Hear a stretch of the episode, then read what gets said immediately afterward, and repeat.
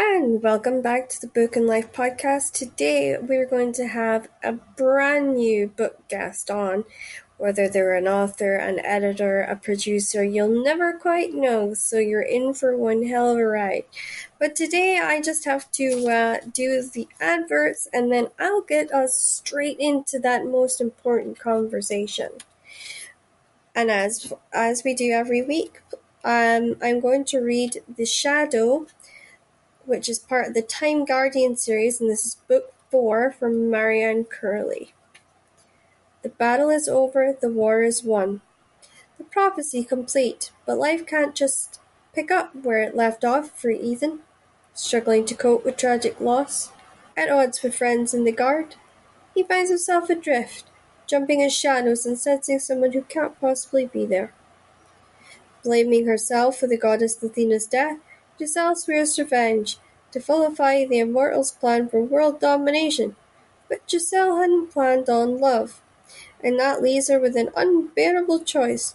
Should she follow her heart, or the strings of a goddess short on praise but high on expectation, who continues to pull her from the grave? As the guard and the order battles through the past and into an impossible future, darkness lurks round every corner. The fight for the world's survival rests with just one: is it friend or foe who stands in the shadow? And just a reminder that The Price of Freedom by Rosemary Aitken, sorry, Rosemary Rowan, um, is being donated to the Ukraine cri- refugee crisis. And here's the blurb for her book. It's uh, one of her Roman British crime series, which was written under her maiden name. All editions can be found online where all books are sold, even her agents donating her commission. Sorry, I don't have the blurb for that, but uh, that's that's what she's doing. And now, without further ado, let's get you to the guests.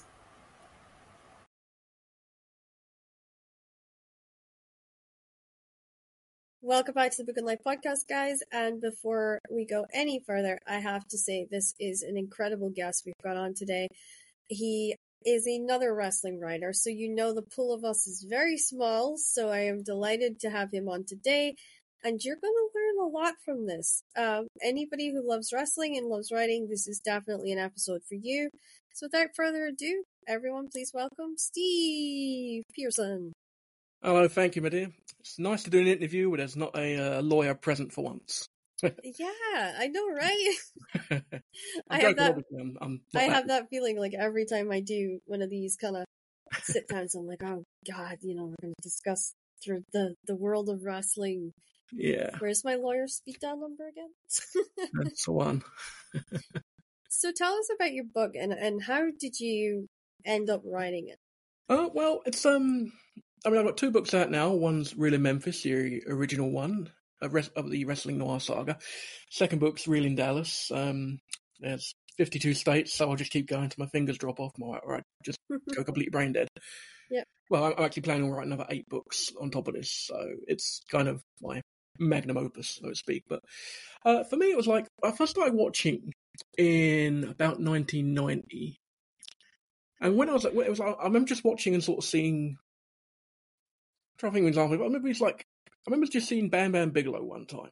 And for newer viewers, he was a 400 pound man with tattoos all over his head, missing teeth, and just looked like one angry big bastard. And um, I remember just sort of watching him and just sort of, he'd come out for a match, he'd beat his opponent, usually be a squash match, so it'd be done in like two or three minutes. Yeah. He'd get his arm raised and he'd walk backstage. And I sort of think, well, what does a guy like that who looks like that and acts like that, and what does a guy like that do? Because my, my little brain just couldn't you know, I was, only, I was only about 10 years old at the time, but my brain just couldn't process the fact that this guy would go back there, then go pay some bills and, you know, talk to his wife, rent a car, etc. My brain was just, my brain would think this guy was like sort of just some like prisoner or convict or serial killer they released for a day to go and beat someone up just to get out of his system. You know, it's like I couldn't process mm-hmm. being younger that certain people were ordinary people that just had ordinary lives and did ordinary things like wrestlers did and wrestled. So it kind of became sort of a angle there for me to sort of process and think, well, who are these people? What do they do? What is their life? Why are they the way they are? And that kind of become the backdrop for um, for this book stuff for me because yeah, a lot of times, especially in that particular era of wrestling, uh, these people were pretty unusual characters mm-hmm. and had a very um, very unusual occupation, very unusual outlook on life. And I just sat and thought, well, bearing that in mind, what could be what could be a better what could be a better environment to write about, and what could be a, a better basis for characters to write about? I agree. Yeah, I think that's the thing, like because wrestling to everybody is different, and everything is different. So sometimes it's good to have when you're bringing your own perspective to the table because it can almost generate better ideas, generate better concepts, um, and have that kind of ooh moment. Yeah. I think that's really awesome to hear, and especially we need more fictional writers in wrestling to keep wrestling as mm. current as it can be and to keep it moving forward so it doesn't stagnate and it doesn't stall. Um, mm. especially now that we're seeing the returns of indie promotions starting to pop up again, and mm. especially after COVID, when so many of them went bankrupt. I think it's, yeah, it's really important, yeah. and uh, it's good to see that that ball is in a way still rolling forwards. Sure, it's. Uh, I mean, with any form of uh, transgressive fiction, it's a case of you're always pushing forward and building mm-hmm. characters and pushing ideas forward. So it's really important these days that more people more people write. And it's one of these things. Um, if you look at AI these days, that writing books for you, it's like, oh come on, no, just give me something real, it give me something me, authentic, give me something, no, give me something intangible. You know, it's like I'll, I'll go on ChatGPT at times, and yeah. I'll sort of like I'll put like a chapter I'll put in and say uh, I'll just like write rewrite this for me or or finish this for me, and it'll just be the most sappy, saccharinely sweet sort of predictable, tired thing ever. And I'm like, right, okay, yeah. I'm definitely not writing that. So I'm definitely on the right track because I, I wouldn't have even considered these things. But it's things like that that throw me off a little bit, to be honest. Because I've got to keep up yeah. with the times and keep up with technology. But sometimes it's like, oof, this isn't this isn't good. Yeah, I know. Yeah, I've been there. Like, because I got given a free pass to try out AI generate um, writing, and it was just the weirdest experience of my life.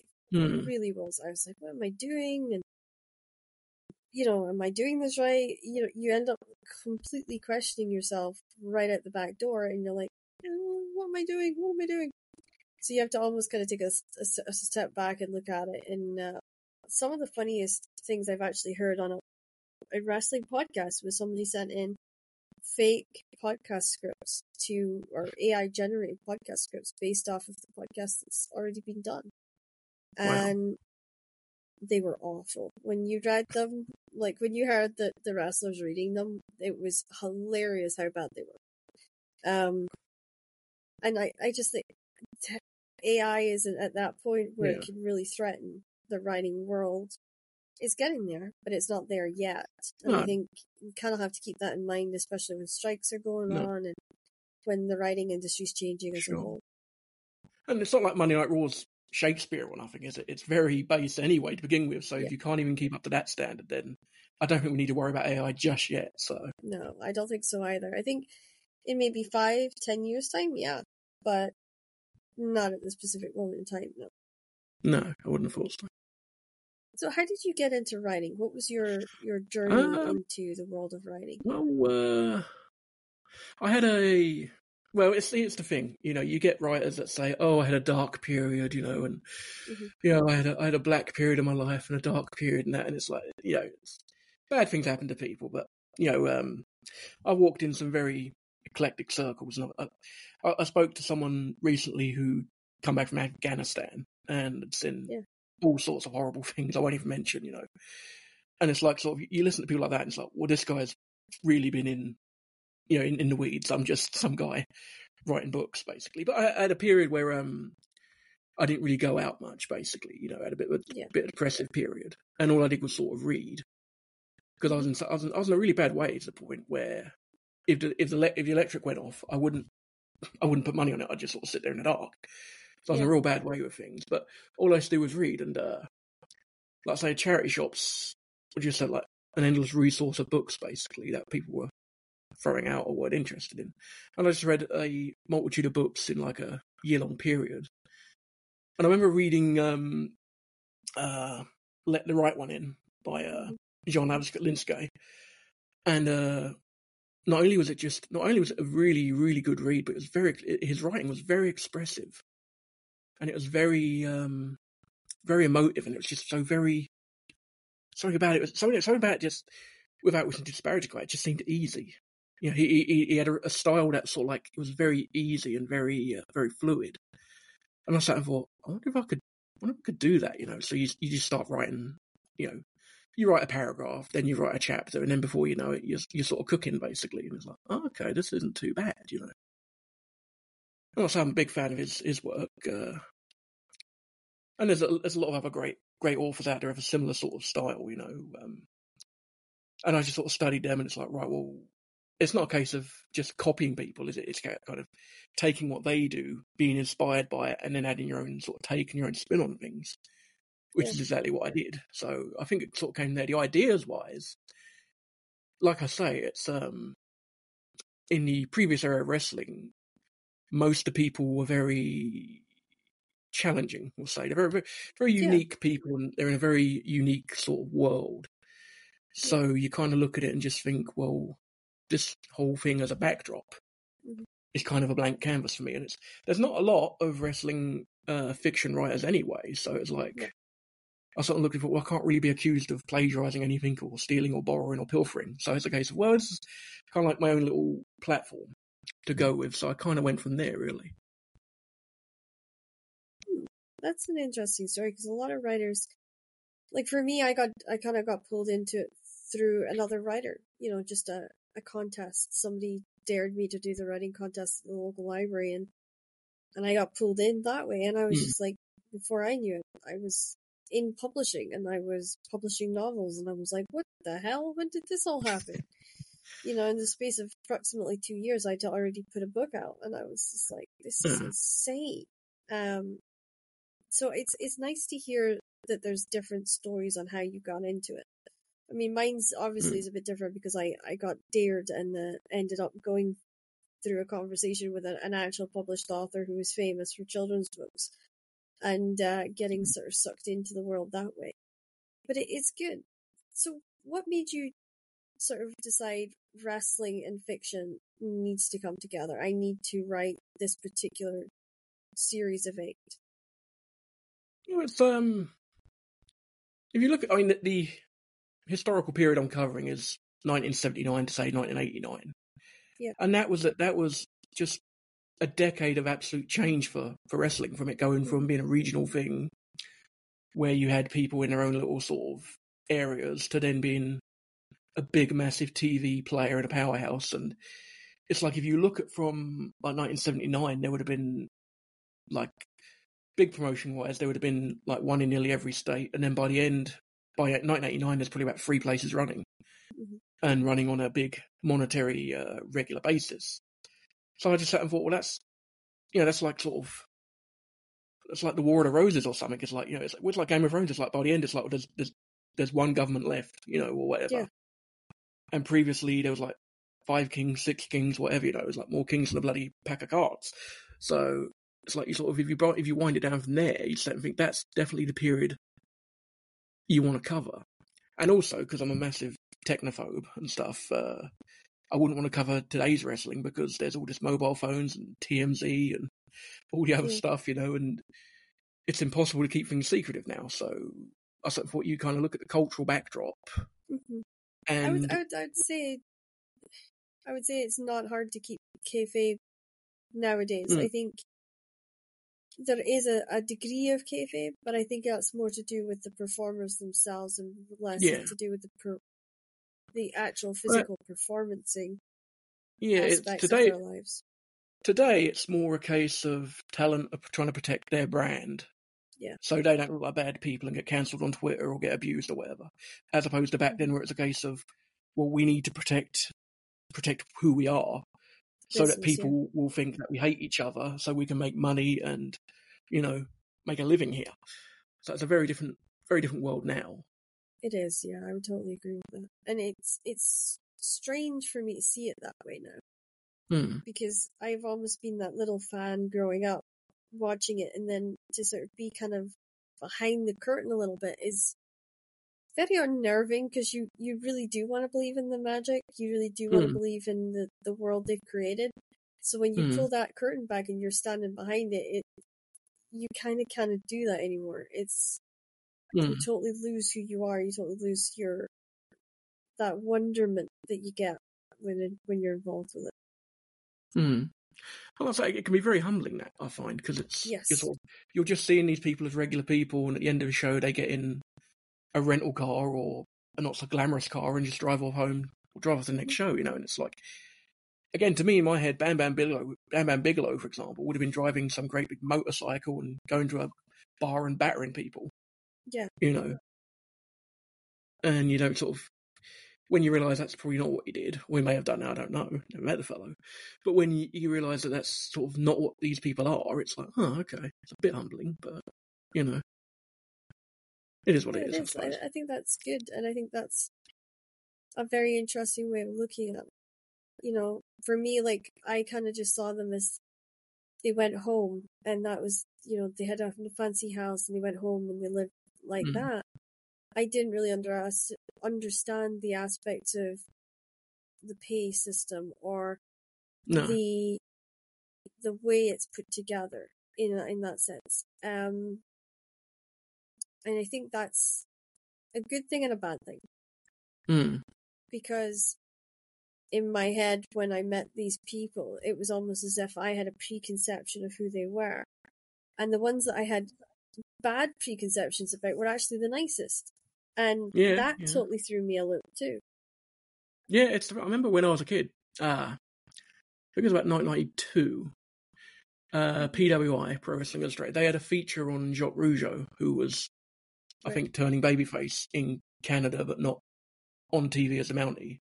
And was one of those sort of weird things because PWI over here was always about six weeks out, so it was like, well, hang on, is this what's happening here? You know, but I remember just sort of seeing this article on Jacques Rougeau, and you saw his wife and kids, and I thought, what, the Mountie? What? The Mountie's got a girlfriend? He's got, a, he's married, got children. Who would have him? He's an asshole. You know, so it's like when you're kind of young, you kind of have that sort of thinking that you know the Yeah, bad people on TV are bad yeah. people in real life, yeah, and the good people are lovely people. You know, and you just don't see it any other way when you're young. So how did you end up watching wrestling? I know you mentioned that your dad brought wrestling home, but how do you think that wrestling kind of got sucked into your family aspect? Well, the sad thing was, was um, I was told up front that it was um, a work.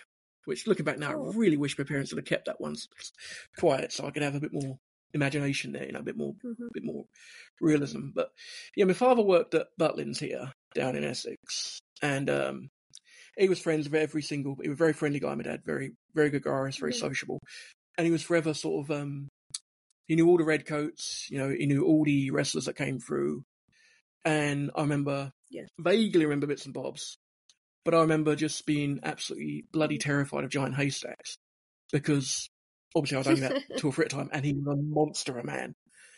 You know, and it's like he'd Yeah. have to he'd come through the door and he'd come in sideways, you know, breathing in. You know, and it's Yeah. just um that would have been my earliest uh, memory of it. But British wrestling and American wrestling are obviously two very different things, especially back in the eighties. Yeah, they are. Yeah.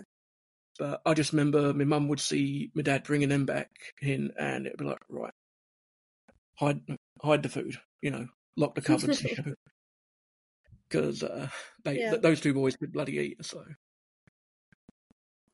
Well, I could imagine. Yeah. Yeah. Well, for me, it was it, I kind of had that lucky experience where I met wrestlers when I was on the road, so it wasn't. You almost had that kind of separation and that kind of ah, you know, because you could go up to your room and just close your door and, and Mm. lock the world out for a little bit. Um, and that was that was the highlight of me going from that small girl living in a very small town to being the girl who was at a wrestling event as a yeah, as somebody that was involved in it and Mm. was changing changing people's lives and giving giving them something of a huge opportunity. mm. it's uh, like I remember work when I worked in professional wrestling in the uh, Yeah. FWA, the Frontier Wrestling Alliance, the blueprint for the future of British wrestling, which is such a horrible mouthful. Don't know why they went with that. But anyway, I remember working them, and it was like you'd see people that you'd seen on TV coming in, and they were just they they were more. so- that- that- You look back now and you think, well, this this is just like an indie wrestler, but at Yeah. that point, that guy had been on TV for years for me, so it's like you know, it's like it's like Yeah. well, here's Jerry Lynn, you know, a guy who should have been way bigger a star than than, than than he ever did become. I would totally And it's agree like- with that. Yeah. Absolutely, one of my favorite. What a lovely man! What, what a genuinely nice person he is. Yeah. Um, but I remember just sort of seeing him and just like walking past him in the hallway and just thinking, shit, you know, what do I do? Do I say hello or do I, what do I do? And it was, I remember, I remember one time we were in a bar afterwards with him and he was getting a bit cranky because Yeah. everyone had talked about nothing but wrestling. And it was a case of sort of like, guys, can we talk about something else for five minutes? Dudes, come on. And I remember sort of talking to Yeah. him just like about the weather or England or something or just, you know, something. And everyone sort of like looking at me thinking, who's this guy? Who's he think he is? You know, it's not my first night there. It's like, this guy's taking Jerry away from us. You know, he's talking to him about real things. We don't know what to say because we're so in that wrestling bubble. We don't know what to say. Yeah. Yeah. Uh, it's it's a crazy how even I did that. Like I went Mm. down to the bar and I would talk about anything but wrestling because I Yeah. knew from other friends that was a, a no go. Yeah. And Well, they- I'm yeah. glad I knew that. I'm so glad I knew that. Yeah, know, they've, they've heard about it quite a few times, you know, Yeah. uh, that day. So it's like, you know, just talk, just talk. I find most of the time, and I'm not a football fan by any stretch, Yeah. I find if you just get them on real sports, they're fine. You can just talk, talk for hours about, with most wrestlers about real sports and stuff. Yeah. Or these days, video games or whatever. So Yeah, that's true. So what's the, your ambition for the series? Where do you where would you love to see it? Where would you love to see it go? Um. Well, um, I saw a there was a wrestling show called Heels on recently, yeah. and it was good, but a bit. I don't know. It's sort of it was fine. I think it was the first straight wrestling drama of its kind. Yeah. To come on TV because we had Glow before that, but Glow was a bit of a comedy one, and sadly didn't Yeah. last that long. Um. But I quite enjoyed that. But so like I thought, I'm- I'm sitting there watching it. And I'm just sort of thinking to myself, man, you know, uh, I wouldn't have done that. I would have done this differently. I don't, you know, and you sort you, you get in that sort of mindset, so you sort of have Yeah. to kind of separate that. But it's like in my head, it's like sort of you get um, it's like when you make a character, you kind of have to sort of visualize them and how they talk and everything. And it's like sort of in my head, I sort of kind of I've already I've already got actors in mind as to who'd play who, basically. In my head, the thing plays out like a movie anyway. So Yeah. I would love to have some great big Soprano style epic, you know, or some big Game of Thrones style monolithic, monstrous epic down the line eventually. But it's the thing, um, I'm currently looking at audiobooks, but I don't want to mention any wrestlers by name because that's unprofessional and kind of shitty. But I've had Yeah, some wrestlers who seem to cite. T- I, I, I don't know. I think I think they see Twitter numbers or or whatever. And I think they seem to think, oh, he must have some money, basically. So they seem to cite some very Yeah, lofty prices or lofty fees to do audio work for you. So it's like, mm, okay, I'm just a working man, you know. So Yeah, no, that bit, you makes know. sense. I mean, we had the same But- issue when we did Summer of Him. And I said, well, Yeah. I don't want a wrestler. And they were like, oh, but wouldn't that be all? No, I s- just get two actors and make it. And it's supposed to be coming out in a few months' time. And because I did it like that and I found actors willing to do it for the correct price for the, the publisher, yeah, it did, Yeah. did make a huge difference. yeah.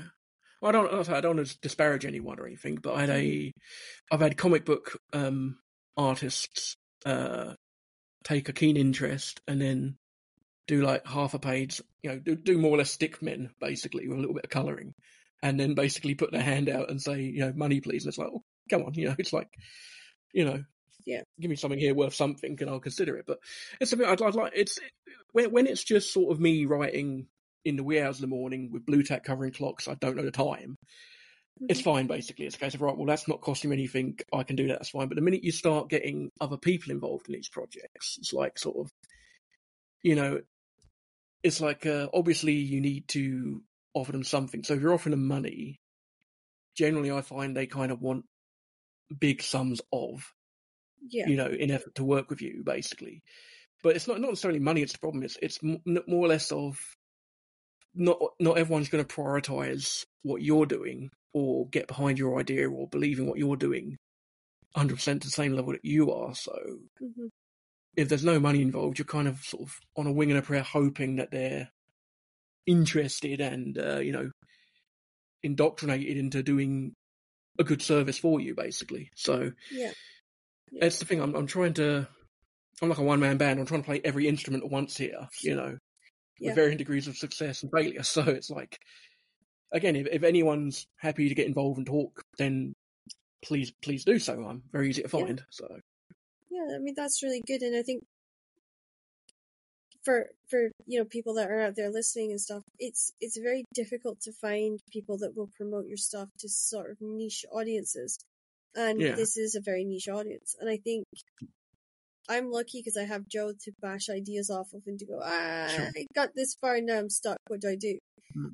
Um, if I didn't have that support, I very much doubt that there would be a Marie's book series or any Yeah. of the book spin-offs really because in my head it's like oh you know this is going to take me forever 64 books is a long time but then when you start actually getting into it and you start getting to the actual writing you're like oh this is what it feels like but then you're also Mhm. kind of at the same time going oh god i know what this feels like you know that Yeah. kind of remembrance so to speak so for you what have you had a character that would you say has stuck with you that you haven't quite been able to shake yet um, kind of um, well, all of them in a way, but you know, it's um, it's it's kind of like sort of it's like with TV shows. You've got like you got like an ensemble TV show. You've got like your favorite character, Yeah. and you've got ones that you don't like so much, and you kind of have to sort of mentally share time with them and not sort of prioritize one over the other. But obviously, being in control, you can obviously change things. And the wonderful thing with wrestling is you can a guy can change a gimmick or you know change his entire well a lot of time change their entire personality and, and idealism based on that. So there's a lot you can do with it, but it's um Yeah. the second book, uh, Real in Dallas. I sort of I got like I got like a two a brother tag team, basi- well uh, two brothers, and it's like I just remember I remember just sort of a I saw a documentary on the Macho Man, and um, ah right one of my favourites, and it's like sort of Yeah. I just sort of I just sort of looked at it and thought well, you you had him and Lanny Poffo, the genius, Yeah. both great in their own right.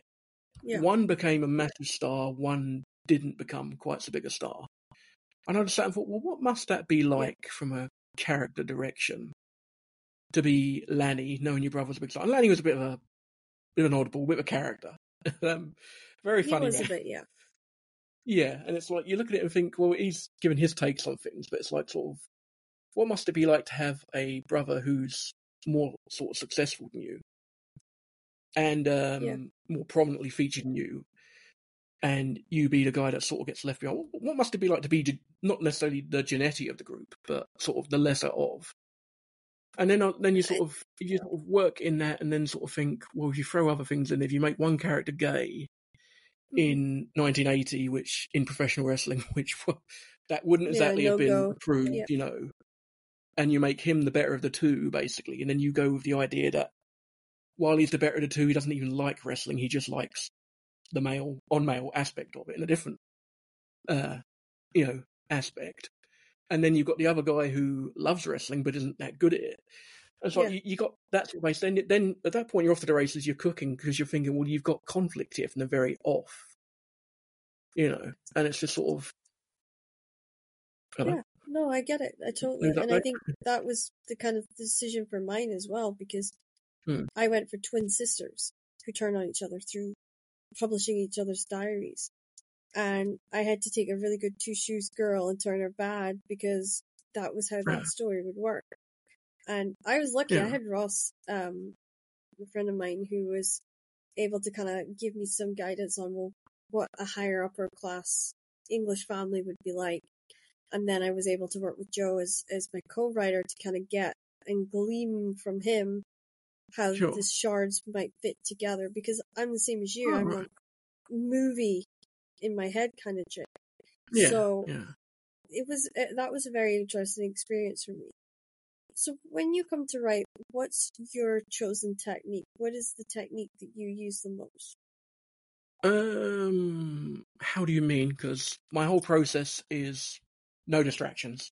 Yeah, know, no, I um, was gonna say that. Um, so it's yeah. it's like, what do you do to stop yourself procrastinating? What's your, do you use a word goal site to keep you accountable? Do you do you find that there's other things Um, that will draw you in that will make it harder for you to get your writing done? well, I'll um, I'll, I'll do. I'll sort of. I kind of um, I, I, I've had a lot of different jobs over the years where I've dealt mainly with the public.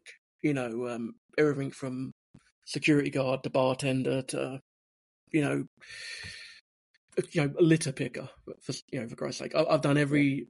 There's not a job out there I've not done where I've been working with the public and talking to the public. And when you work with the public, you get ideas just by sort of what people say. There's a funny one. It's like uh, the other day, two days ago. I'm in McDonald's and there's a young couple having a barmy, you know, having a right sort of a right argument about something. Yeah. Complete. And and the guy turn and I'm sort of I'm listening in. I'm with a friend. I'm sort of listening and saying, oh, this is, this is interesting. I can't I can't remember what they're arguing about. But they're really laying strips. The guy's really laying into her. And he just turns around and says, like, anyone in here could be an author right now. They could be listening to us, taking notes, and wind this up in a book. Is that what you want to happen, sweetheart? Because that's what could happen. And I'm thinking, shit, it's on to me. I know, I It's get like, that same feeling like when you're sitting there, you're like, oh shit, do they know I'm here? Is this a fan of mine? You know, like, like- I, I get that feeling too, where you're like, ah, pull the hat down, sink down. yeah, you just know. quietly withdraw back into the chair and just look at my coffee and don't don't Yep. don't make eye contact. Yep, You I've know. definitely been there. Yeah. Um, and it, it's that weird, like, I've had so many strange fan interactions that Yeah, you almost kind of get to that point where you're used to the certain level of weirdness Mm. from fans, and you kind of Yeah. just roll with it. Whereas mine will run up, they'll hug me, they'll be very kind of affectionate, and that to me is is not me. I literally pull away from that. I'm like, ah, I'm the quiet girl who likes to go home and game and hang out with her friends on Discord and just, um, you know, have that Yeah. quiet place for myself.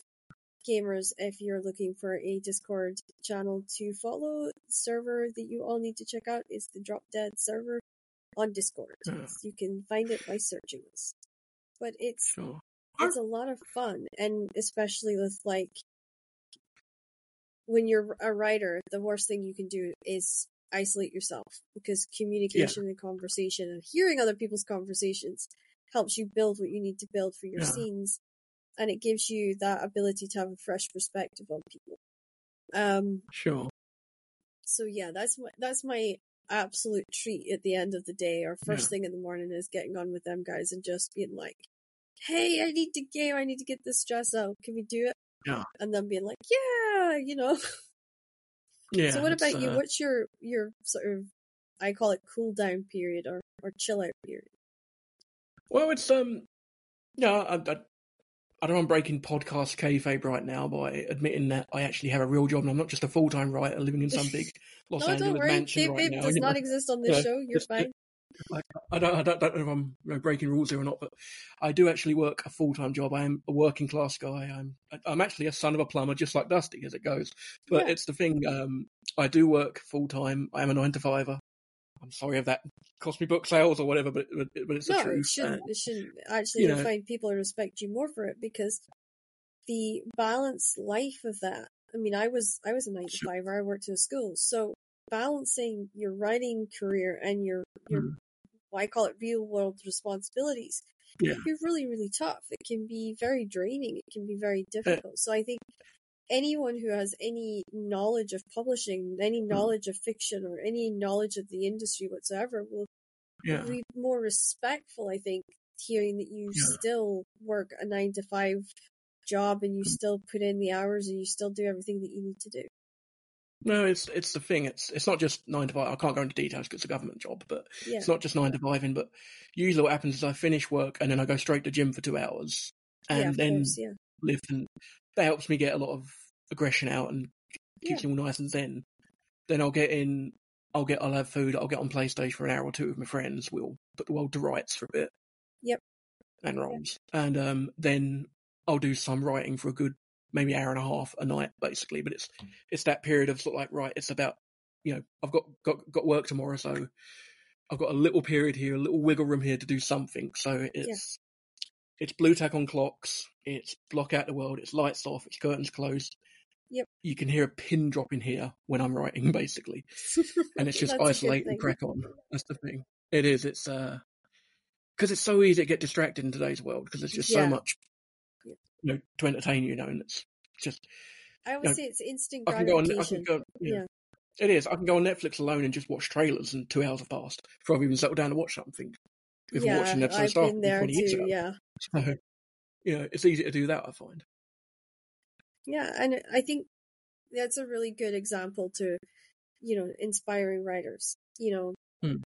find ways that works for you that allows you to get your time in, that allows you to structure your life and structure the stuff that Hmm. you need to do in such a way that Yeah. you don't miss writing time. You don't miss doing No. things that's important for your career because one day your books might take off and you, you don't have to go to the job, government job. You can stay home, write and, and do your thing. Um, Mm. and that's kind of what I like to tell writers is that maybe right now it seems like you're fighting this huge dunghill and you're rolling this ball up Mm. there. But when you get to the top and you finally make it to that le- like ledge, it's the most amazing feeling in the world. Did you have that kind of high when you published your book and you held it in your hands for the first time? Yeah, the, the first time I got the book here, and Yeah. it, this is the thing. It's like um, it's uh, I, I I had a sort of poor education basically, so Same, yeah. you know, it's like um, I'm reading it. I, I couldn't even read it now because I've got. A, it's just you look back now and you think, Christ, my English is so bad here, you know, and it's uh, I was the same. Uh, yep, I Oh, can't. I can't read my old stuff because I, as soon as I start, I'm like, oh, that needs edited. Oh, I need to Yeah, that, get rid of that. Oh, I want to add this in. Um, so the publisher's Yeah. actually banned me from going back in to read old stuff. Yeah. She's like, nope. up She says, I'll do your edits. Just you leave it alone. Because she knows You I'll end up doing like a- for six months and then stick my head back up again. And she's like, no, no, we're not doing this. This is how we're doing it. Because you end up doing a George Lucas basically, and re re re re re releasing everything with more bloody Tie fighters everywhere and more bloody Yeah. robots and gimmicks and shit. But it's it's just it's the thing. Um, when I first got the book back, I was like, okay, this is uh, this is something. You know, it's, pr- it's pretty cool. Um, Yeah. I think I read it back to back, page page per page twice over, That's and then I noticed I spelled turbulence wrong on the front cover, and I was like, oh for fuck's sake, you know. So change the front Yeah. cover because you've put turbul- turbulence instead of turbulence, and it's like okay, right, change that. Yep. But um, I know it's like sort of, it's like a bit of a taboo thing to say anything good about ChatGPT these days, because that's the devil uh, for writers. But I put everything through ChatGPT and got it re-edited into English recently, you know, um, and got it fixed because I found it a lot better than Grammarly. yeah, and also with It's so ChatGPT, like, Yeah. oh god, it's amazing. It's like I, I put things through, and I'm sort of like, I- I'd basically like, what is? I'd, I'd basically ask the question, what is the author trying to convey here? And it was sort of like, basically, you know, give me like an endless, like monologue of what I was, what I was trying to convey. It's like, yeah, that was right. Okay, right. Okay, so I got it right because. It's Mm-hmm. it's a horrible thing when you're sort of second guessing yourself and with all this and uh, Yeah. And, and authors, we all do that. It's called the Yeah, uh, yeah, impersonate imposter syndrome. we are we are we're masochists authors Yes, you know we are. Yeah, we'll Google our own name 300 times a day, you know, and we'll we- we'll check every review and we'll panic over. I got a bad review a while back. Won't mention names because that's unprofessional. Yeah. it wasn't a bad bad review. It was like a three out of five review, and I Well, felt it should not- be higher. I would say that's middle of the park. You know, Yeah, but, but it, it was I always say to things that's people, don't read the bad reviews because you're just gonna blow your own career up Yeah. doing that. But- you know, if any, if anyone reviews my books. If you if, I- if you give me a bad review, by all means give me a bad review. But I'm going to email you about it and ask you endless questions because Yeah, I can't sort of operate. I've got I've, I need feedback and I need criticism. I need Yeah. evaluation. So it's like be prepared to get endless emails from me. Either do it anonymously or expect an email and expect me to hound you with emails until you either block me or change the review or give me the feedback I'm asking for.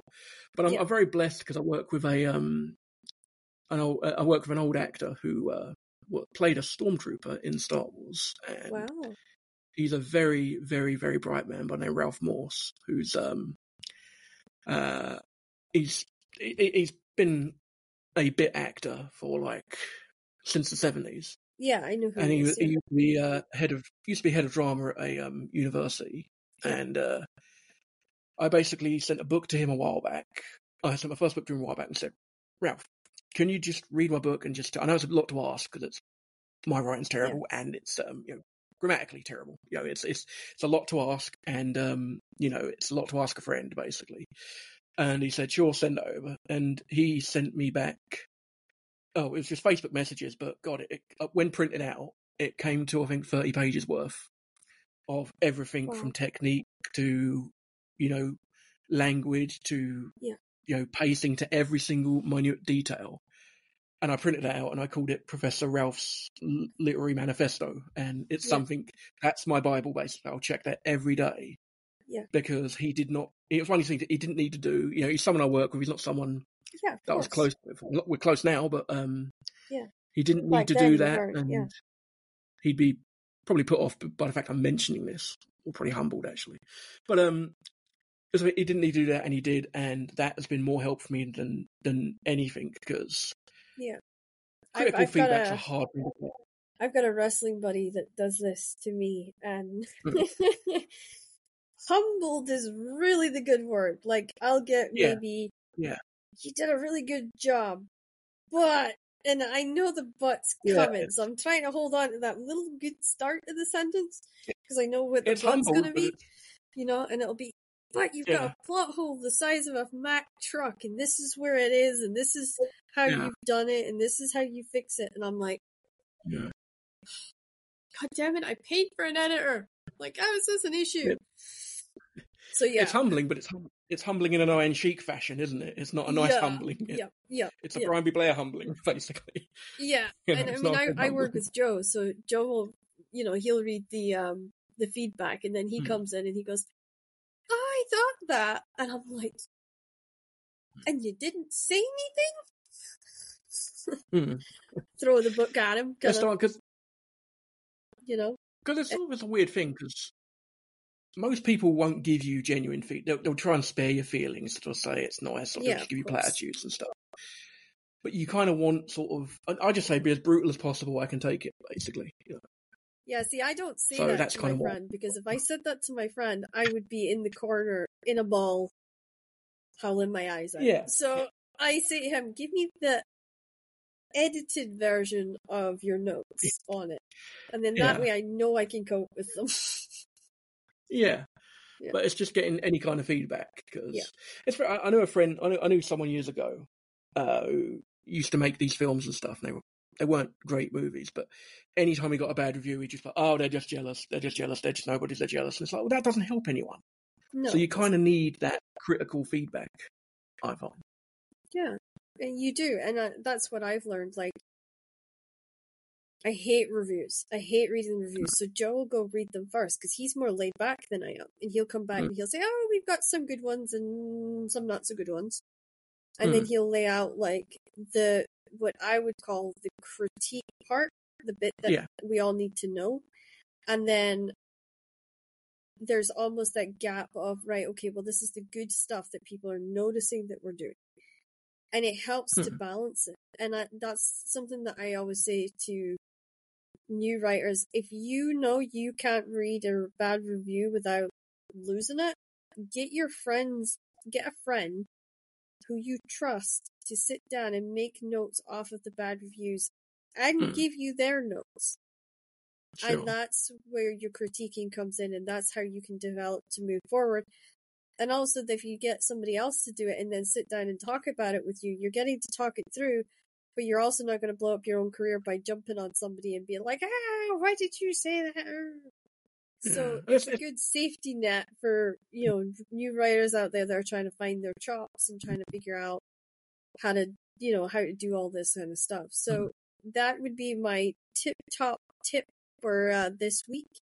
So if your guys are wondering, um, I'm going to be starting to do this on a weekly basis where I will try and come up with new top tips on uh, writing technique that will really help those of you who are budding new writers that are coming into the industry.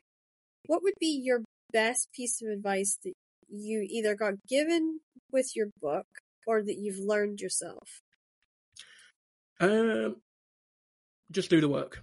Basically, yeah. it's it's it's the thing that there won't as not one sentence of my books will be written unless I actually do it. So it's do the work. Exactly. You know, it's yeah.